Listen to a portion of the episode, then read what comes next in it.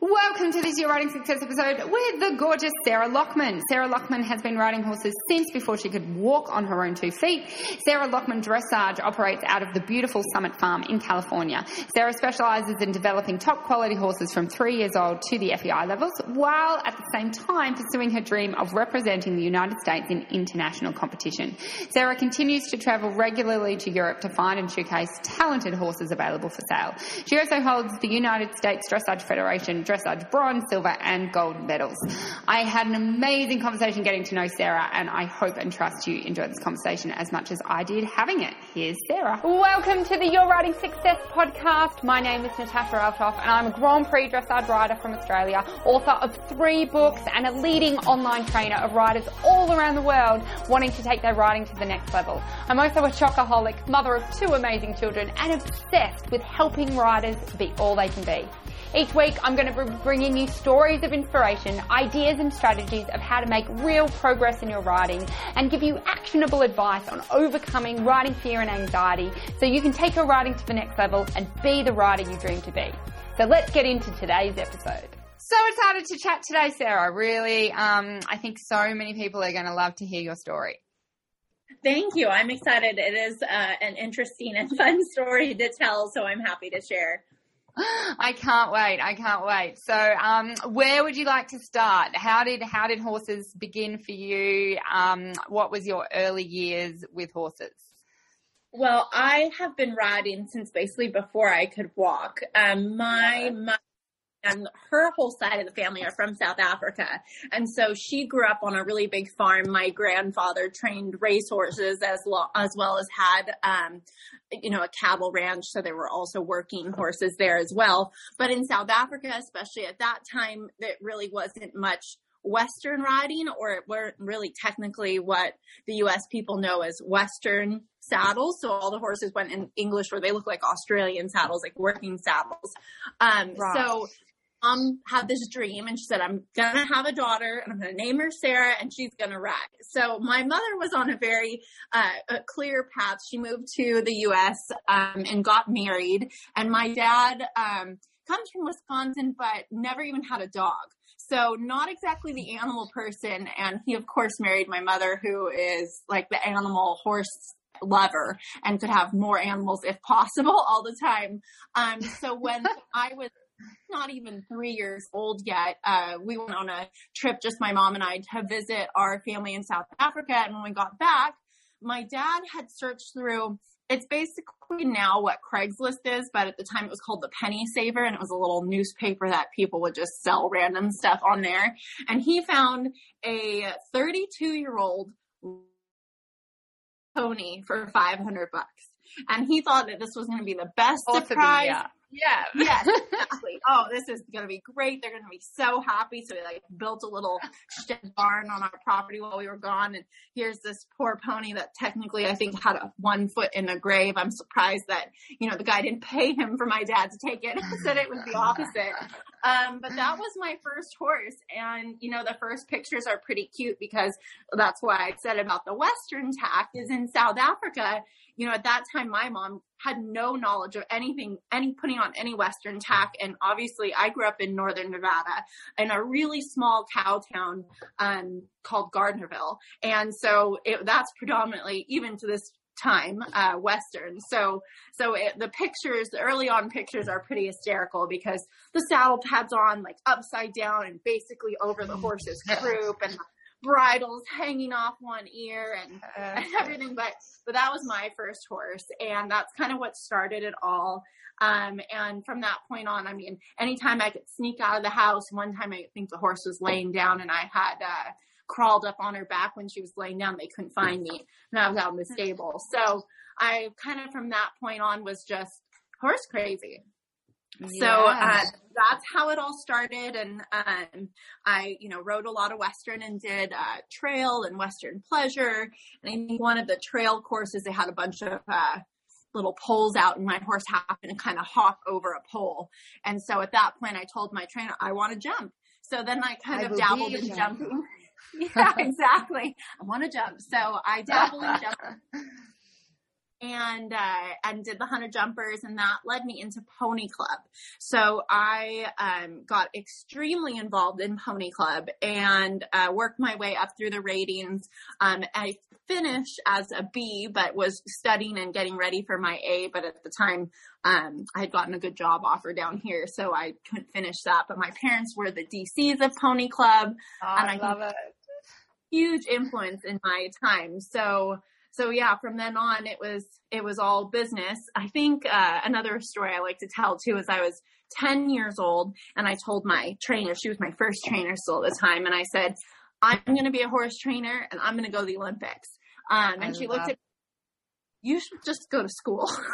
And now it's funny because I kind of understand now, because I think I would tell other little girls the same things. It's quite a hard career path, but I would never have changed it for the world. So I still send her updates all the time, you know, that I'm still making my way. So I'm getting there. Yeah, exactly. Extraordinary. I love it. I love that you knew from such a young age that this is where you were going to go and this is what you're going to do. Now, when you were 10 and you said, I'm going to go to the Olympics, did you have in your head, did you even know what it was? Like, was it eventing? Was it dressage? Or was it like, I don't even really know what the Olympics are, but that's what I'm doing. So at the time I had started, when I was 10, I had started eventing, because that was at the time we were with Pony Club. And back in those days, you know, Pony Club was only 3-day eventing. So I was eventing, and I, you know, my sisters and I, my whole entire family rode horses. And so we would put in like the VHS tapes of the Olympics and watch them in slow-mo and then rewind and slow-mo, you know, the whole thing. So I actually, from that time, I picked a year. I'm not going to say that out loud because we're going to leave that to be, but I picked a year. Because I said 2000. I said I was 16. I just started like early dressage. I said, oh, surely in 6 months I'll be ready for the Sydney 2000 Olympics. That was my plan. Yeah. A complete year planned out. Like, okay, I should be old enough so that I can go to the Olympics here. And so it was kind of funny. And you know, so what was your year? You have to share. It's only me listening. It was 2012. So I love it.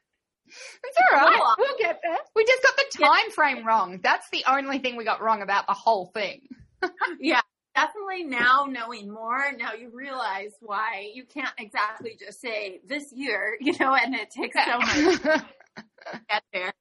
But, you know, just the passion that I had, and I've just, everybody's asked me, you know, if you could do anything else, what would you? And I don't even know. I've just never even thought of anything different. And I just made sure to tell my trainers early on, they would always laugh. But I said, you know, if you ever look at me and say, God, Sarah should take up sewing or, you know, something that I said, tell me, and then I'll go back to school. But, you know, my trainers were all very encouraging. They saw, I think, talent at a young age. And honestly, I just worked so hard and had so much determination. I think nobody was going to really tell me I couldn't. Yeah, I love it. Okay, so we're in what were you in 2010 when you said 2012 Olympics? What year was it? I'm 10 years old. So God, how old was I? And then it would have been like 1998. Okay. I said 2012.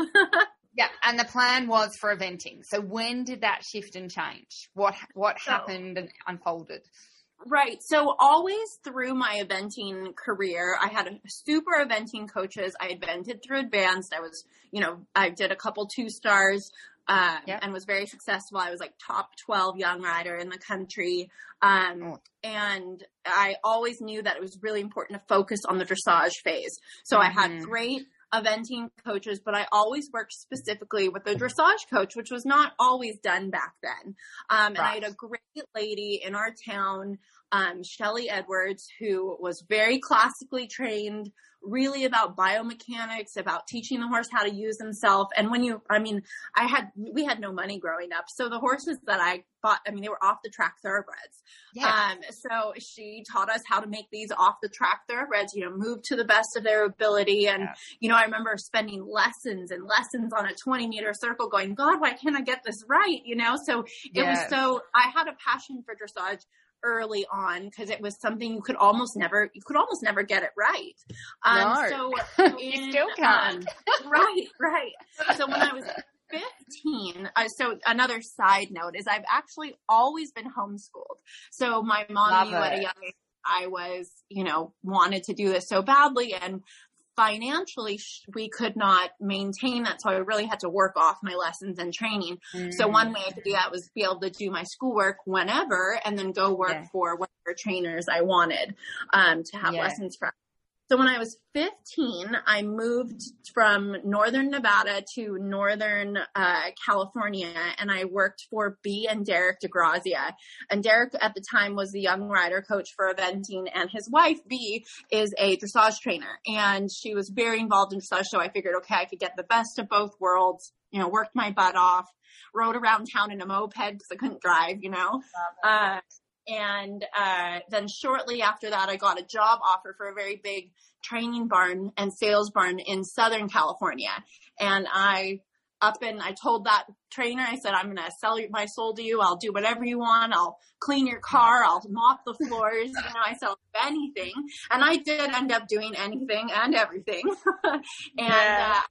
Moved to Southern California when I was 16, and that was for a dressage barn. So I brought my eventing horses with me, and I figured that I would keep jumping on the side and focus on dressage. But one thing led to another, and I ended up really finding, you know, so much joy and so much fun riding these incredibly talented, you know, imported dressage horses. I'd never had a chance to ride such quality. Drive a Ferrari. That was the end. Forget the Hummer. The end. The beginning of the end. So after working there, that's kind of what switched. So I, you know, ended up selling the eventing horses and focusing on dressage from that point on. I love it. Okay. So then I think what would inevitably come up is your off-the-track thoroughbred might not get you. So if that's where the shift happened, do you remember a specific shift going, but the Olympics is still the thing? So now if dressage is the thing, now the dressage Olympics are a thing, and now these off-the-track thoroughbreds aren't going to be the vehicle for that. Was there a defining moment? Yeah, well, and I think also being, to be completely honest, dropped into the real world of horse, you know, outside of my little cow town in Nevada. Not only do you see the quality of horses, but also, to be honest, the price tags on everything.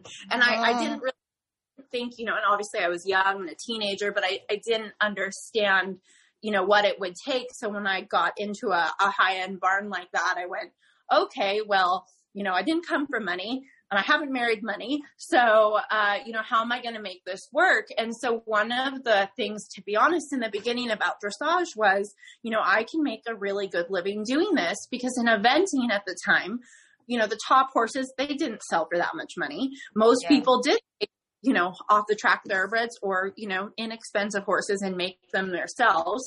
And there's also a different dynamic from eventing to dressage. You know, in dressage, everybody has their horse in full training. That's just what is done. And eventing, I mean, my horses were never in training. You know, my friends' horses were never in training. We just paid for, you know, lessons once or twice a week. So when I really started to kind of lay things out and go, okay, if I really want to be a successful trainer and, you know, compete internationally at the top of the sport, you know, I'm going to have to make a good living. And so it into, you know, I need to make a decision career-wise and be able to support myself. And I also was able to see during the time at this facility, at this barn, you know, sales and how successful buying horses was. So that really is actually one of my other passions that's let me, you know, be very successful in my career. So in 2012, I started my own business. And I told myself, I was like, you know what, even if I have to work at McDonald's on the side, I'm going to go off on my own and I'm going to start I'm going to start moving forward and really invest in my own riding and training. You know, instead of what age were you at that time? So it was in 2012. Oh man, I'm really bad at math. I'm 32 now. So that would be what? I don't know either. 8 years ago. So it's right now. It's 2020. So that was 8 years ago. Yeah, so I would have been 24, 23 or 24. Oh my God, so bad. Which is pretty good to start your own business. Like you just got to to start your own business. And as you said, back yourself. Even if I don't have any clients, even if no one calls my phone, I'll go to McDonald's. I am starting my business. So good on you at 24. That's huge. Yes. So I kind of, made the jump. And the other thing I had kind of realized by this point is it's not good enough to just get it done. I was known as the girl, you want a horse jumped, give it to Sarah, tell her how high, and I would ride anything. I would fix anything. I rode a lot of problem horses, a lot of young horses, put changes on horses that no one else can. And I'm so thankful for that time because it's really, turned me into the person I am now. But again, my goal was not just to be, a good rider. It's to be a national rider and competitive. Yeah. So starting my own business also allowed me to focus more on my riding and my skill set and, what I wanted to be known for. So I was really lucky to start my business off with, I had a couple people that had known me for so long, just being into the industry that followed me and gave me a chance, early on. Clients that gave me some nice young horses that, they could have sent to someone that had a much more substantial record. But I had quite a few people really believe in me. And that was really cool to see. And, one of those was early on was Debbie McDonald, who's now the Olympic coach and also one of my coaches. And she saw me quite early on and she followed me back to the barn at one horse show and looked at all my clients and said, you better be used to her being gone because this girl's going places. So it was really, Was that, I would have retired then. It's like, done. Oh, I know. I was like, okay. Now it's getting serious. It is. I love it. A lot of things early on that happened. But I grew my business and over, the course of a handful of years, I ended up having the largest business on the West Coast, largest dressage business on the West Coast. I consistently had over 50 horses in training with multiple grooms and riders. I had a very large sales program, between 15 and 20 horses for sale in a given time. And so I, took those years when I started my business to build big.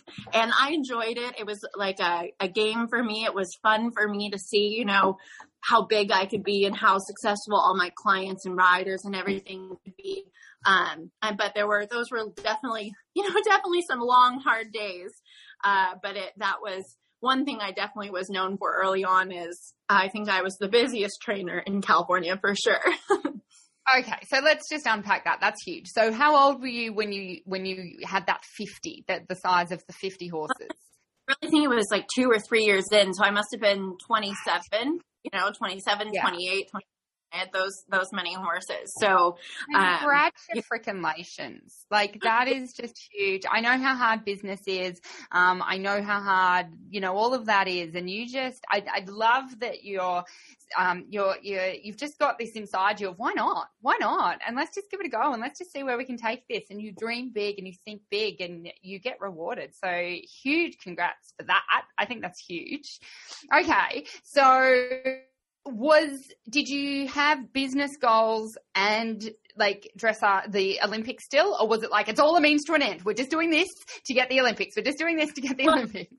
Oh, as sad as it, yes. So my kind of thought process during this time was, one of the ways to make one of the ways you can make the most consistent money is obviously clients. So clients are great. I mean, I enjoy clients. I love teaching. I love coaching. That's totally a passion of mine. I always had the idea of, you never know who you're going to meet. And you're never going to know, what horse shows up in your barn that ends up being, you've got 50 horses. You got a better chance of finding a bull. Yeah. And always had the clients around me were so supportive of me.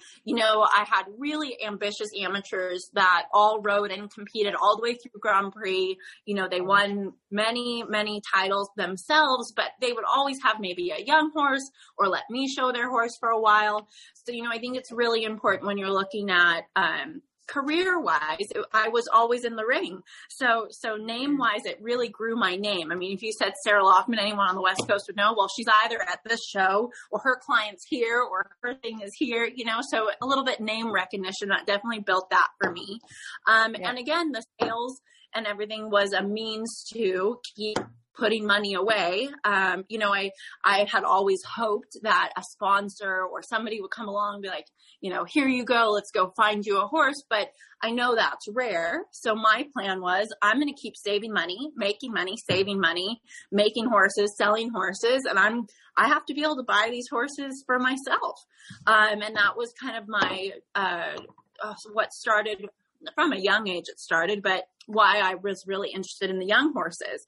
Because finding a young horse was definitely more affordable. You can find that diamond in the rough, and then you have a chance of making it, and it could be the next big thing. So, you know, everything was geared towards that. And I think if you asked any of my old clients, they all knew, you know, even though it's the daily grind and I was trying to make every horse and rider meet their goals, I still had this goal of my own, you know, not on the back burner, but it was in the back of my mind working towards that.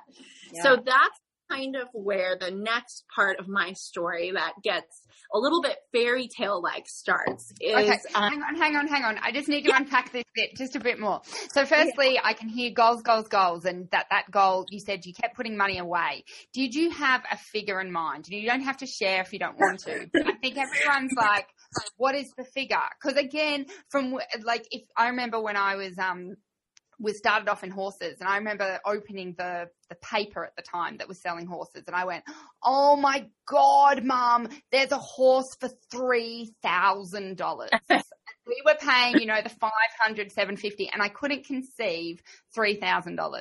And now the more you get into horses, the more you dream if anything could be $3,000. Exactly. Well, did you have a range? Like, did you pull like $1 million figure in your head, or were you thinking $500,000?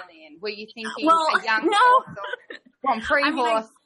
Right. At this point, I am savvy to what it takes, and I'm savvy to what horses cost. I do a lot of buying and selling horses. I at that time still also was going over to Europe quite often and buying investment horses and selling them. So I definitely know what a good horse costs, and a good horse is not cheap. So my goal had just been to do, you know, find a really nice young horse. So actually I got a good opportunity right when I started my business when I was 24, so in 2012, and a local breeding farm had gone into bankruptcy, and they were selling all of their young stock. So, you know, the bank was selling it, so it was cash only, you know, make it happen fast.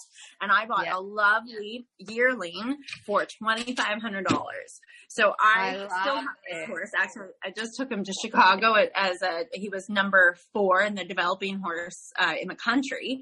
But I bought him for $2,500, and 3 years later, I had an offer for $200,000 for him that I turned down because at that time I really thought that this was, you know, the best horse I could get my hands on. So I knew what horses cost, and I knew it was going to take a while of developing good horses, you know, and selling them and, you know, either taking it, most likely I was going to take a chance on a young horse. And if it wasn't the one, you know, I know from being exactly to be sold, because, you know, good training is worth most of it. So that was kind of thing. So I didn't have a number. I just knew, you know, I needed to be ready, because to be honest, especially now, it does not matter how big your budget is. Finding a good horse is not easy. So that's kind of the thing. A good horse is hard to find. It doesn't matter if you go out there into the universe with an unlimited budget, it's hard to find them. I just wanted to be ready to be able to make a move if an opportunity. And there's so many goals. Do you write them down? Are they plastered over your bedroom wall, or were they just internal? How do you do your goal setting process? You know, it's a little bit internal. It's a little passive as well. You know, a weird thing I've always done is whenever I like antique shopping and going into those little like tchotchke stores and everything. So anytime I see anything to do with the Olympics, like I have all these little Olympic pins from like, I think I have one from like 1984. I have like one from 19... 50-something. Yeah, so I have all these, like, little Olympic things that I have saved. And then, you know, I'm pretty sure anyone could break into any phone or computer or anything by just guess some Olympic name and number. That's always been my little, like, code. So then that way I, you know, I think of it every time I type in my year, you know. So as my year for riding in the Olympics or, you know, representing the U.S., as that changes, so does my passwords. I love it. You are so going to get there. It is guaranteed, just listening to how you're orchestrating it. It's definitely, wow. Okay, so I think I've unpacked that. Tell me what the next fairy tale journey looks like. So during this time of having all of these horses in training, I get a really random phone call from my barn owner, and that said, I got a random phone call from this gentleman that says he has a Friesian that he wants to put in training. I know you're really full. Like, he didn't sound to know, like, he knew anything. He said he just needed a stall, but she goes, as I asked him questions, it didn't seem to know anything about horses in general. Do you want me to give you his number? Or do you want me to give his number, you know, one of the other ladies at the barn? And I said, oh no, I'll if he asks, you know, I'll call him. So I called this gentleman up, and you know, he started telling me that he had bought this, you know, he's ridden cutting horses, you know, 20 years ago, and he's dreamt about dressage and owning a Friesian. And so he's bought this Friesian online, or he's looking to buy this Friesian off the internet. And, you know, it's like all of us horse people are like, meh, red flag, red flag. Yeah. I love Friesians for many reasons, but they're not always the best first horses. They're very bouncy and can be very strong. So I was terrified, you know, because he didn't sound like he had a lot of horse experience. So I said, you know, wait. You know, why didn't you send me the video? And if you want, you know, to come into my program, I'll go look at the horse for you. Because he hadn't even gone to see the horse. I said, you know, have you looked at x-rays? He had no clue. What x-rays? Yeah. Are we supposed to do x-rays? Why would we do that? But I'll send you all information. I'll call you tomorrow. So he sends me everything, and the horse looks nice, but you know, it's a Friesian video. So the horse galloping through the field, hair flowing, nothing useful when it comes to trainer looking to evaluate the horse.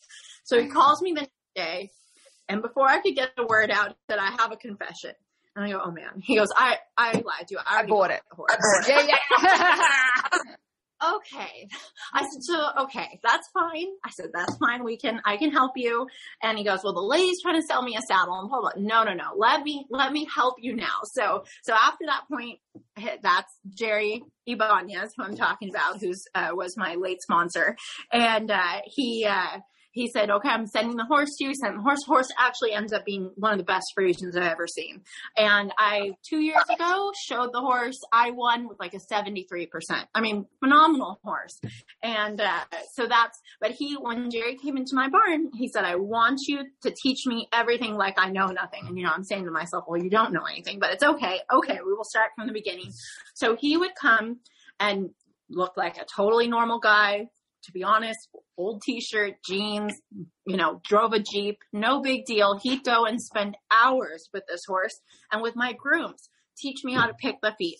Teach me how to brush the horse. I wanted to clean the stalls. He came on Sunday to hand walk the horse, you know, and he didn't really want to ride. He said, you know, I want to ride, but I want you to get the horse to a spot where you think it should be. Now, meanwhile, just to give you an insight of how amazing this man was, you know, my job, my days were very packed. You know, I had that many horse trainings. So every horse had a 40-minute slot, and it was brought to the ring. I would get on it, get off at the 40-minute mark, hand it off to a groom or an exercise rider to cool it off. I mean, it's very regimented to get all of that done. So, I mean, this man would be patient. He'd be at the end of the day, no rush.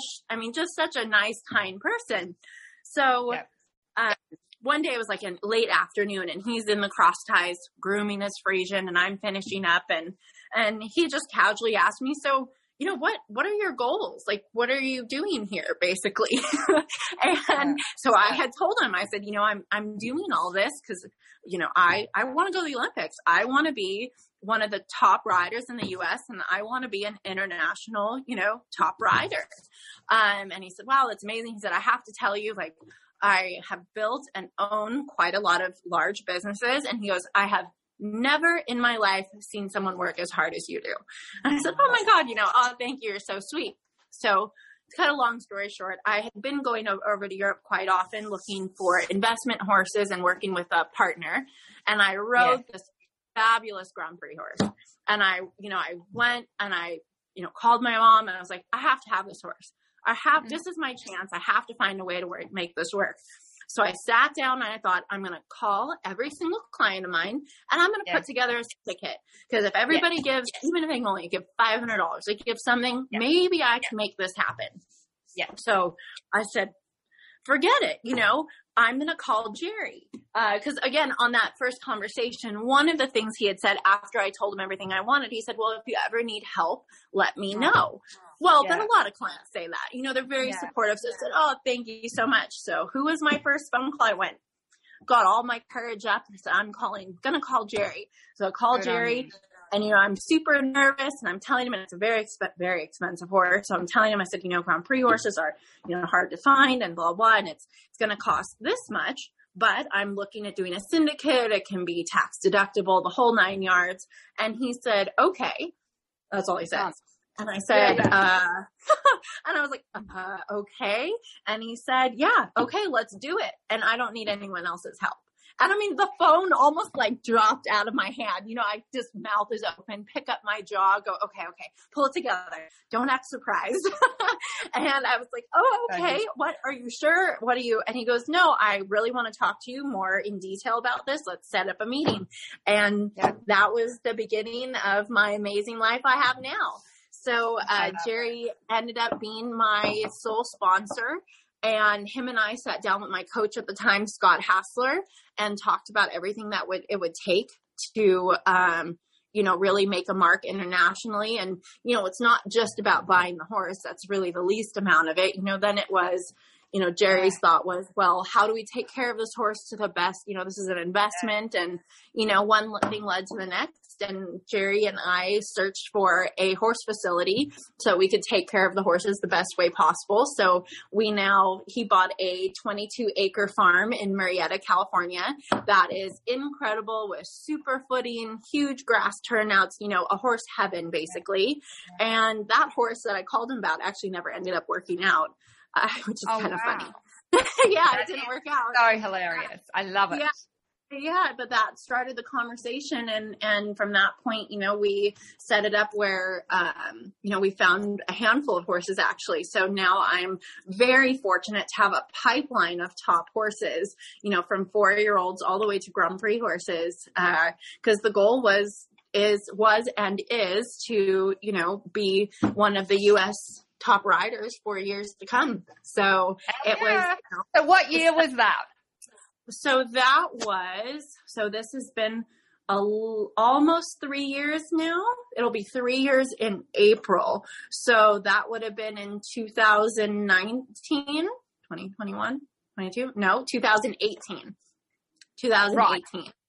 were you planning for 2020 or were you planning 2024? So I had right away had gone and started looking for Grand Prix horses, and I made 3 trips over to Europe, looking for a horse for, if possible, for 2020. That was really the hope.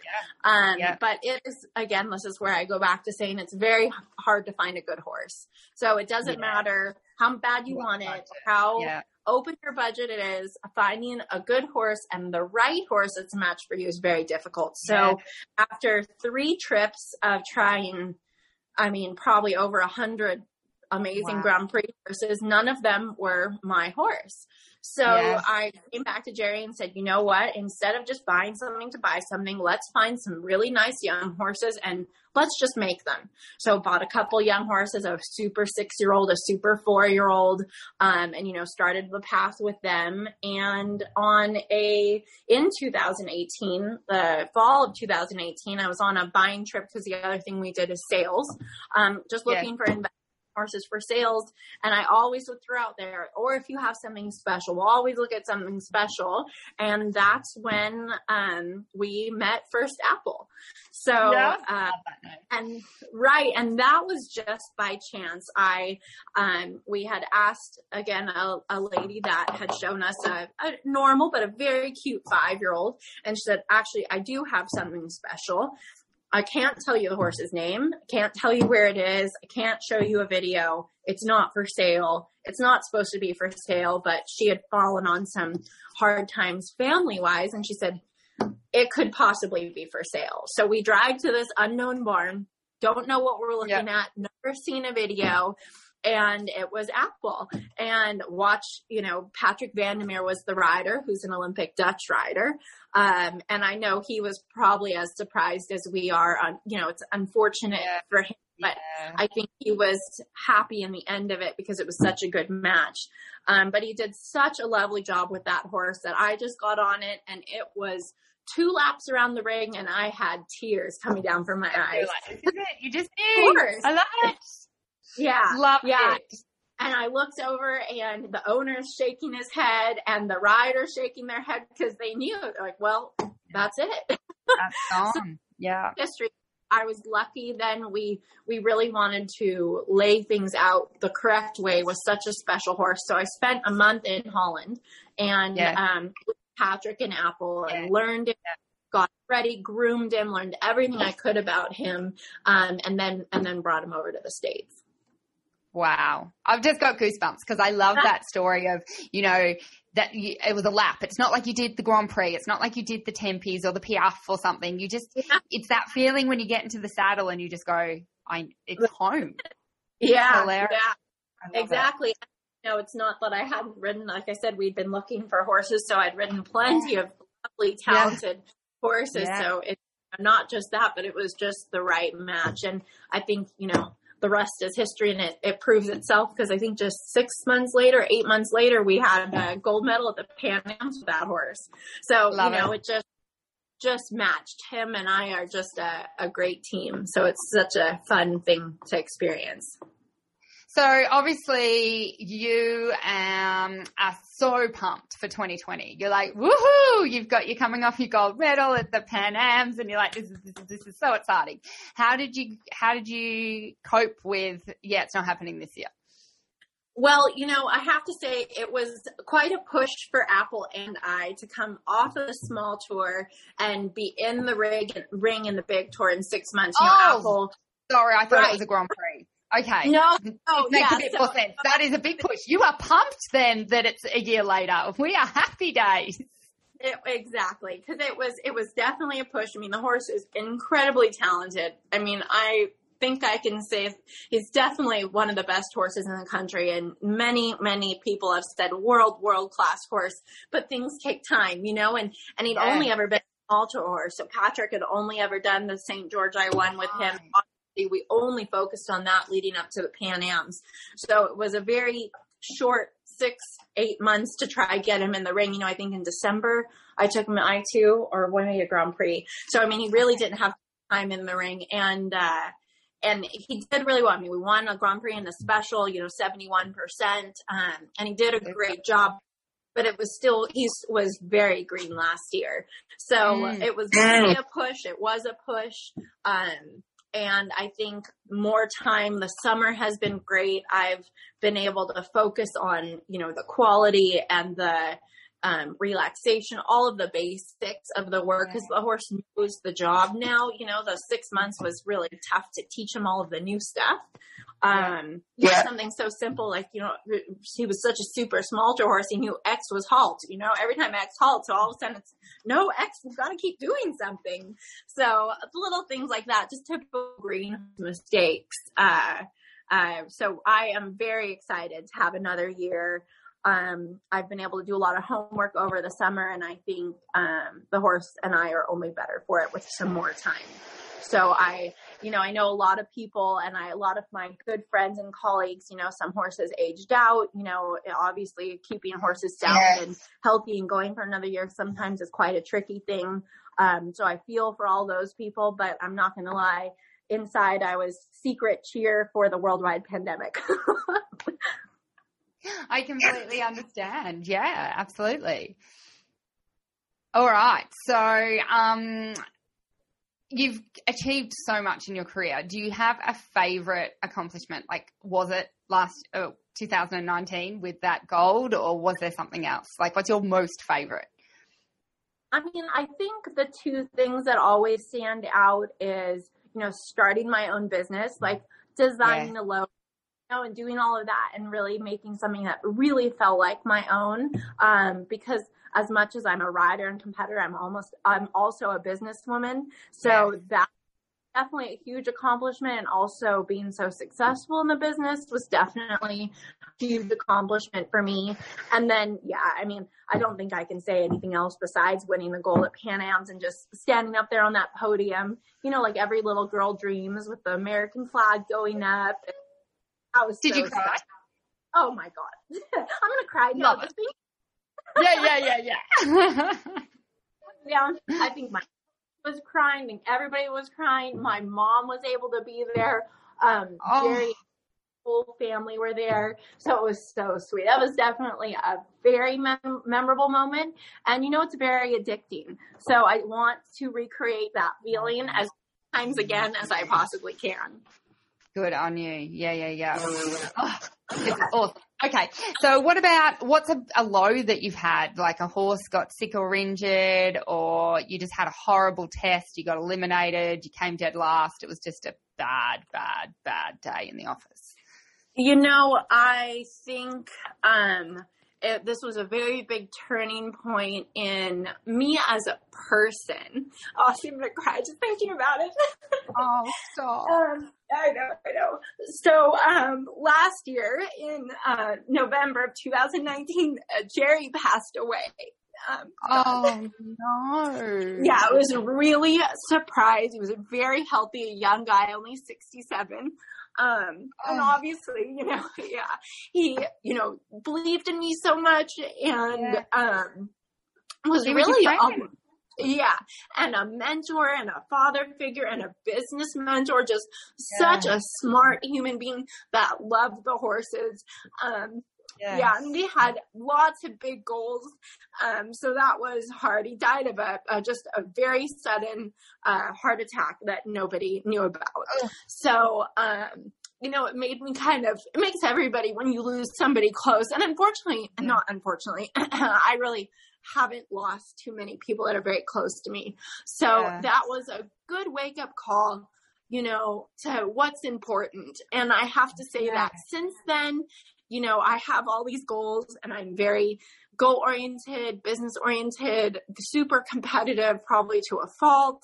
And when something like that happens and you see not just how it affects me, I mean, I'm super selfish to be so upset about it, because this whole family, you know, dealing with so much other stuff.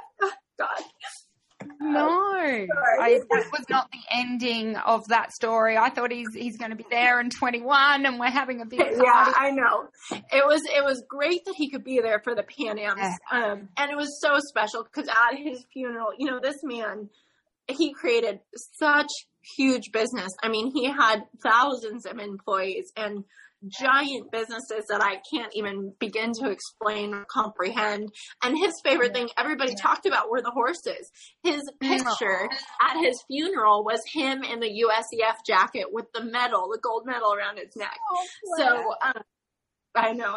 So it was really cute that through all of his accomplishments and all of his big houses and fancy cars, he was a great guy. Yeah, exactly.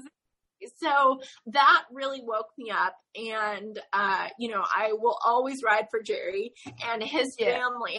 Amazing and super supportive, and, you know, we're doing this for him. We're going to continue this for him. But yeah, it makes you wake up and go, you know, family is very important. There are things outside of the horses, as much as that's very hard to say, because I probably should, you know, practice what I preach a little more, but it definitely, since that has happened, I've learned, you know, that I need to do things in moderation and take time for myself and my family and my friends and boyfriend and dogs and all that, and just make sure that, you know, you enjoy every moment because you don't know. I mean, that man was totally. So it's such a shame, such a loss to the horse community. He was really involved in starting programs to help the youth in dressage. You know, he really was always talking about how can we give back? How can we help the sport? So, you know, such a loss for so many reasons. But yeah, that would probably be one of the lowest low, you know, right when I'm, you know, leaving for Florida to go and train to do it without him was really tough. Oh, absolutely. Oh, yeah. Thank you so much for sharing. And yes, thank you so much for sharing a little bit more about what a great, amazing superstar he was. Really, really. So we will continue to do it for him. And he's left behind a great wife and family and grandson and his whole extended family. I mean, they all have kept this ranch going, and they've, you know, expressed how behind me they are. And they're super excited and very proud of the horses that we have and the goals we still have to accomplish. So I feel very fortunate that they knew how much it meant to him. So that's why if you guys ever see on my social media, it's always #RideForJerry. Oh, brilliant. That is super, super, super. Yeah. Very, very cool. Okay. So, where to from here? I guess, what is it about dressage that you love? Why you mentioned, you know that whole event that kind of taught you should think about moderation and think about other things in life, and that there is other things besides riding horses. So, you clearly don't ride dressage just for the Olympics. Like, there must be something else in sport. Like, I think you kind of go after 6 months. Yeah, I'm kind of done with that. So what is that for you? You know, so growing up, I think I just love the animals, you know, so at the end of the day, if I couldn't ride, I would still want to do something with the animals. Like, I love the horses and the beings they are, you know, and I think we all can relate to the fact that, you know, the horses are so they don't judge us, right? They're judgment free. Yeah. They always start every day, most of the time, maybe a mare here and there, but mostly with the plate, you know, and I really truly believe that the horses are always trying to be good. I really don't believe there's a bad horse out there. And so just at the end of the day, if you take away the sport and the competitiveness and my personal human goals, I just love riding, you know, so whatever sport that meant, it's just such an amazing feeling to have a communication, like some kind of, it's like almost like the sixth sense with a horse, and be able to communicate with this animal that doesn't speak your language. You know, you only have very minimal body language, you know, feel things back on them, and you can teach them to do all these crazy things that are very hard for them. And then the horse somehow, for some reason, likes to do that for you. So I think just at the end of the day, I love being a horseman, and I love taking any horse, you know, back when I had all those horses in training, I was known for taking any shape, size, breed, you know, problem, and we would take it and we work with it. So it was so fun for me to see a horse progress, and it didn't matter, you know, whether it's dressage or it was jumping or whatever reason. It's so fun to see a horse get it, and so I love it just for the horses themselves. They're amazing animals. You know, I just love spending time with them, and I think riding them is such a privilege. And then, you know, if you go back in the day, I, of course, was an adrenaline junkie, you know, with the eventing. I love to go fast and I love to jump high. But then I think as I got older and my feel got more refined, I get a different adrenaline rush or a high when my horse gives me an amazing extended trot, or I get those flying changes, or my young horse canters straight down the long side. You know? So I think that's the thing. One of the things, you know, I think most of us who ride dressage are that AAA+ personality, you know, everything must be perfect. We must get everything done. And I think that's what turns us all on to this, is nobody's gotten 100%. Nobody ever. So it's one of those sports where you can keep trying and you can keep getting better, and you never are good at it. So you can be the best and you still haven't, you're still not at 100%. The best of them aren't. So, I mean, what a cool sport to keep. You can always be better. And so I think between that to feed my competitive, you know, A+ personality, along with the fact I just love animals and love the horses themselves. I mean, I think I'm the luckiest person on earth to call this my job. I mean, this is my job. How crazy is that? I love it.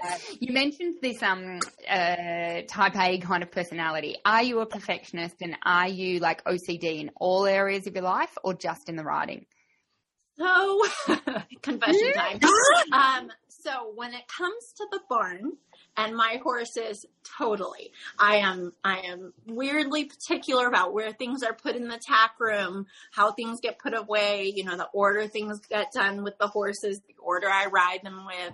You know, when I'm riding, I have to keep reminding myself that I'm on an animal and they might not be feeling great that day, because I do want it to be perfect. And with certain tasks, I completely am super type A. But I'm also the person that has a pile of clean laundry and a pile of dirty laundry. I'm also the person that sometimes the closet looks like a tornado hit it. So I think I have this like funky balance of, you know, yes, I am, but I'm also kind of a laid back person. So, so I have both sides of me for sure. I love it. What does a typical day look like? So I generally start every day with Apple. So I only live about a mile away from the farm. So and we have 4 dogs. So all the dogs come every day to the barn, and I start every day with my number one. So Apple's the first horse every day.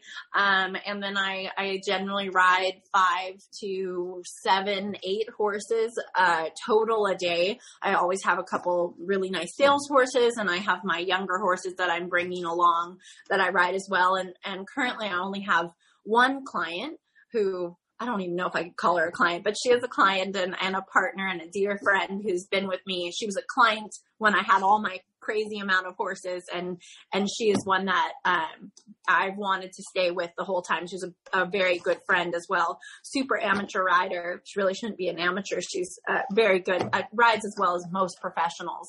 So I teach her every day, so that feeds my teaching passion. And I generally spend from, you know, 7 a.m. till probably 3 to 4 p.m. at the farm, you know, riding. Apple gets out twice a day, so I ride him in the morning, and then he goes for a hack again in the afternoon. Most of my horses are on that program, and then all of my horses spend as many hours as they feel like. A lot of them like stay out all day. Other horses have time limits, but they all go out in a very big grass field. So coming from my eventing days, I'm a big believer in turnout. I'm a big believer in cross training. So all my horses go on the trail. And when I say the trail, not just like hack once around the arena, they go up and down the mountains, through our water, through the creeks and streams, and they love it. And I think it's such a good thing for them. So we make sure that they also live a good horse life. So most of my day spent there, and then I also then either work out, you know, now with COVID things have changed a little bit. I used to have a great, personal trainer that specializes just in equestrians that would come to my farm. Now everything's done over an app. So I either do something physical, you know, at home or at the farm, outside of the horses. And then, I don't know, binge watch 90 Day Fiancé. You know, I'm kind of a normal person in the evenings. We don't have 90 Day Fiancé. That sounds like a really good show. You don't? You have to look it up. Amazing. Yes, you are. It's the I one of the things that I need as a human, because my brain is always going, I'm always thinking, I need brainless TV. So 90 Day Fiancé is what I would call brainless TV. I absolutely love it. That's awesome. Let me just speak about, I loved how you said all the dressage horses go hacking, and it's hacking. It's through the water and it's up and down. Yeah.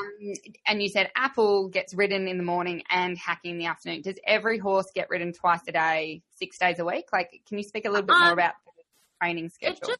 It just depends on the time of year, the show schedule, their work schedule. Yeah. You know, I have always believed like motion is lotion. So horses in the wild walk constantly, miles and miles and miles. Mm-hmm. So all of my physios and my vets, and I think my vet sometimes cringes when he hears what I'm doing, but he can't complain because my horses are all very happy and sound. But I believe the more movement, the better. So it's definitely the second rides are not hard rides. You know, the younger horses, that's a little hard on the mind wise. So they sometimes will just spend more time out in the field instead.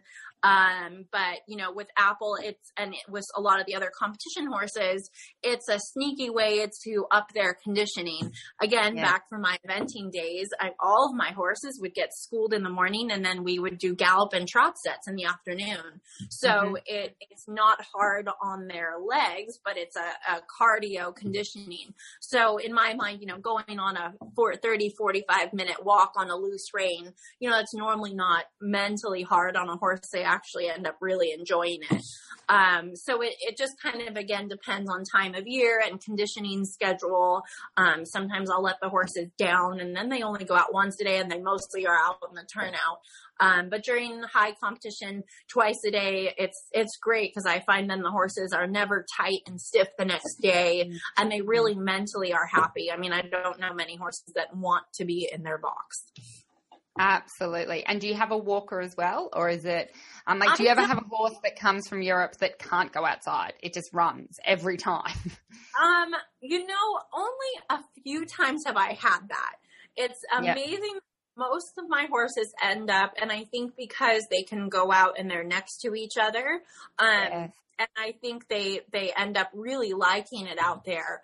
I do have my own personal horse is random, and you know, some days he'll start screaming after 30 minutes and he wants to be brought in, and other days he wants to stay out and you can't even catch him to bring him in.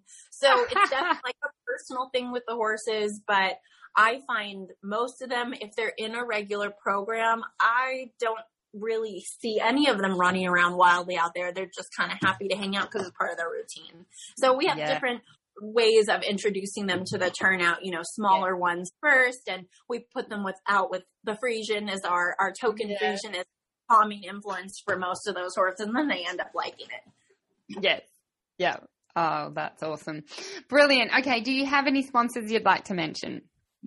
I have a lot of sponsors that have been with me for a long time. I have N2 Saddlery, who was probably, I think, one of my first ever sponsors, period. And they had just started their company, and they are a super saddle company. All my horses go in them. So that's N2 Saddlery. I also work closely with a company called Halter Ego, who all my horses go in their bridles, and I am always dressed in their super cute outfits from head to toe. I have a super boot sponsor, with really comfortable, super stylish. I know if anybody follows me on social media, I'm definitely a fashionista. So I love the matchy bling. Yeah. You know, all my horses have their own bridles, saddles, and then I have matching boots to go with that horse. So Kingsley is my boot sponsor that makes all my fun and sometimes crazy riding boots that I have. And then my, you know, stop before you go. Yeah. You change your boots every horse. So not at home. I was about to say. Because that would be a little excessive. So not at home, but definitely at shows. I have outfits and boots that match each and every horse. So I have my young horse goes in burgundy. So the saddle is burgundy. My boots are burgundy. You know, Apple is, of course, red, white, and blue. And then I have a mare that goes in like pearls. So all of that is kind of pearl matching. So I'm definitely a fashionista when it comes to have huge matchy envy right now. That is amazing. It's fun. I have to reel it in every once in a while because my coaches are very traditional, so it can only be so much, but it's all done very classy, but I do enjoy throwing the in a little trot no matter what you wear. It's all good. You can work on the horse and I'll work on the match. Exactly.